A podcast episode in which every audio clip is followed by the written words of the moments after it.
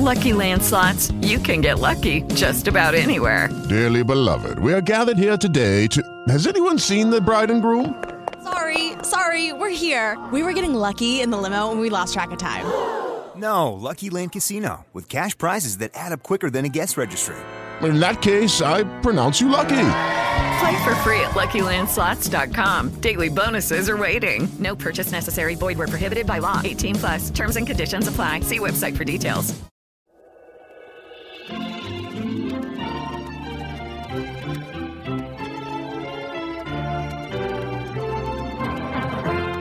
El Señor Jesús dijo, Yo soy el camino, y la verdad, y la vida. Nadie viene al Padre si no es por medio de mí. Hoy te presentamos ese camino. Escucha este mensaje en la voz de Cornelio Rivera. Un soldado cuenta que caminando por una calle en Hong Kong, en la vitrina de una tienda de tatuajes, vio que tenían en exhibición una variedad de cosas disponibles para imprimir en alguna parte del cuerpo. Intrigado por uno que decía nacer para perder, entró y le preguntó al dueño de la tienda si en realidad había quienes se tatuaren con un pensamiento tan pesimista. Sí, explicó el dueño, de vez en cuando alguien lo hace. ¿Cómo es posible? preguntó el soldado. Y el dueño de la tienda respondió, antes de poner el tatuaje en el cuerpo, ya está en la mente. ¿Qué es lo que está en tu mente acerca de la razón por la que estás aquí? Muchos en realidad no lo saben, pero aún así pocos son los que piensan que es para fracasar. La mayoría tenemos planes y metas que deseamos alcanzar y hay incentivos para tratar de lograrlas. El problema es que las metas e incentivos que poseemos son mayormente temporales. Posición, graduación, profesión, familia son importantes, pero tienen un término definitivo. Hay otras metas que son permanentes y eternas que también debemos perseguir y que al menos que las busquemos, resulta como que si en realidad estamos aquí para fracasar, como que si fuera nacer para perder. Así como hay incentivos que te llevan a prepararte educacionalmente y recibir un diploma, incentivos para conducirte correctamente en la sociedad y ser reconocido y respetado, incentivos para actuar amorosamente hacia tu novia y lograr que quiera ser tu esposa, así hay también incentivos para adoptar ciertas actitudes espirituales, para tomar ciertos pasos, para conducirte de cierta forma, de manera que al fin de todo alcances algo de verdadero valor.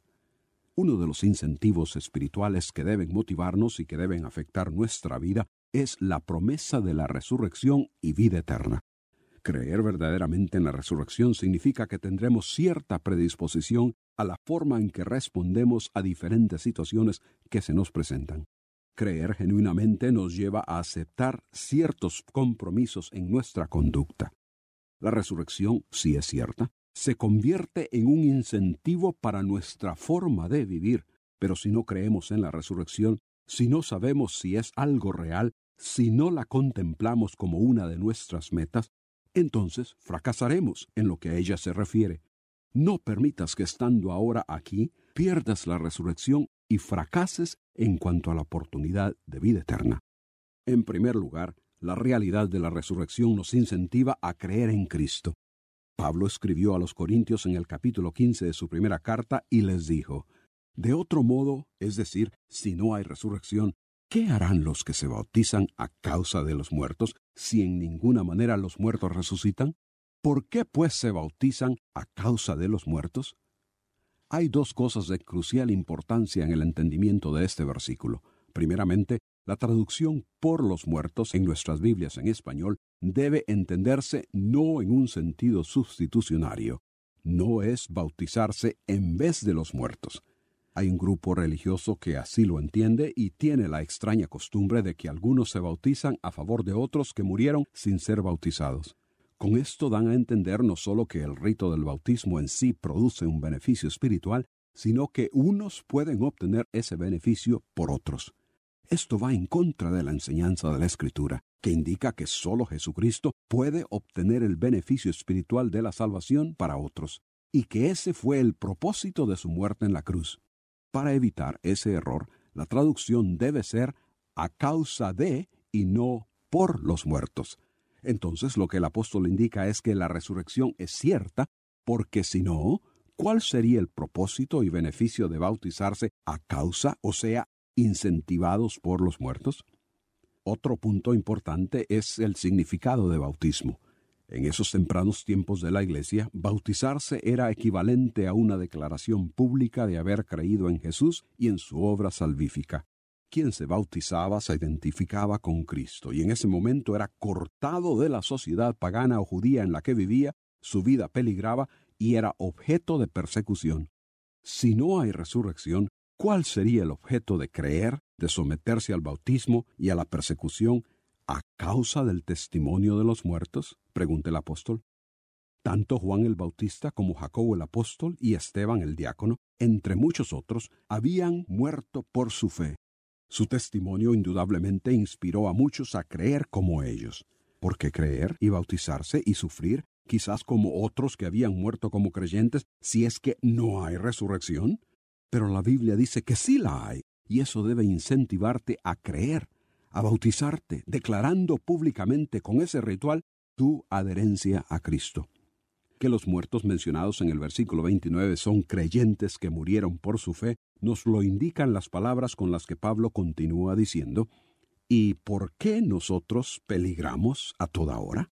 En otras palabras, ¿por qué habrían de someterse Pablo y sus colaboradores al peligro de persecución y muerte si no poseían la esperanza de resucitar? ¿Hay alguien que quiera acortar su vida sin ningún objeto o resultado? No, claro que no. La resurrección incentiva a perseverar en la vida cristiana a pesar del peligro de muerte. Este era el caso en Pablo quien se exponía a diario.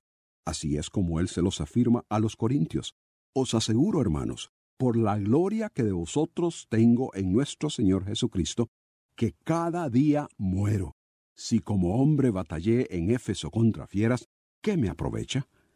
Si los muertos no resucitan, comamos y bebamos porque mañana moriremos.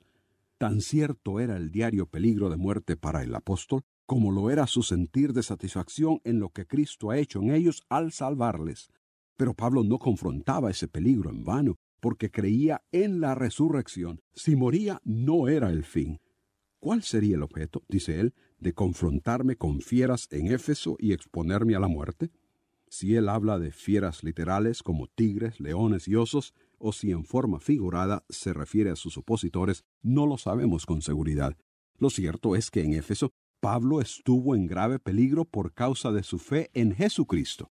Pero si los muertos no resucitan, argumenta él una vez más, lo mejor es vivir despreocupadamente, sin exponerse a nada, dedicándose a las actividades cotidianas de comer y beber, porque, al fin y al cabo, la muerte es el fin. Pero no siendo ese el fin, la realidad de la resurrección viene a ser un incentivo para servir a Cristo a pesar de los peligros. También, dice Pablo, no erréis. Las malas conversaciones corrompen las buenas costumbres. Velad debidamente y no pequéis, porque algunos no conocen a Dios, para vergüenza vuestra, lo digo. Si tienes la esperanza de la resurrección, ésta te incentiva a una conducta responsable a Dios. Había en Corinto quienes pensaban que no importaba cómo vivían y pensaban así porque no tenían conocimiento del verdadero Dios, de su justicia, de su santidad, de lo que Él requiere de los hombres. Estas personas de vida disoluta estaban ejerciendo influencia sobre los que sí habían dicho creer en Dios y Jesucristo. A ellos Pablo les advierte que no se equivoquen, porque las malas conversaciones corrompen, dice nuestra traducción al español, pero una traducción alterna en vez de conversaciones y que encaja mejor en el contexto es asociaciones.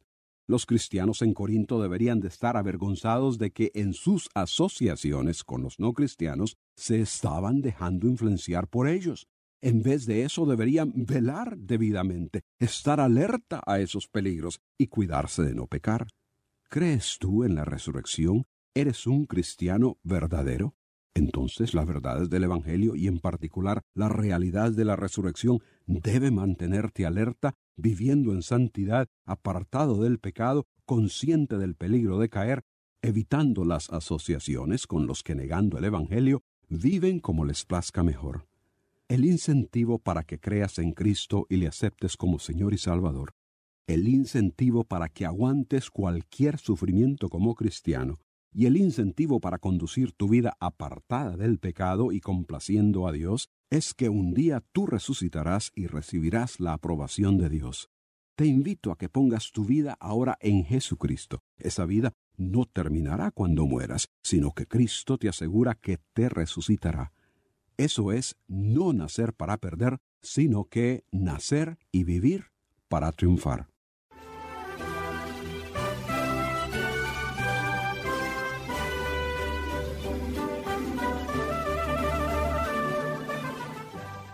Gracias por escucharnos. Si este programa le ha ayudado a entender el propósito de Dios para su vida, nos gustaría saberlo. O si usted tiene interrogantes sobre el tema tratado, escríbanos al correo electrónico preguntas arroba elcaminodelavida.org. With lucky landslots, you can get lucky just about anywhere. Dearly beloved, we are gathered here today to. Has anyone seen the bride and groom? Sorry, sorry, we're here. We were getting lucky in the limo and we lost track of time. No, Lucky Land Casino, with cash prizes that add up quicker than a guest registry. In that case, I pronounce you lucky. Play for free at LuckyLandSlots.com. Daily bonuses are waiting. No purchase necessary. Void where prohibited by law. 18 plus. Terms and conditions apply. See website for details.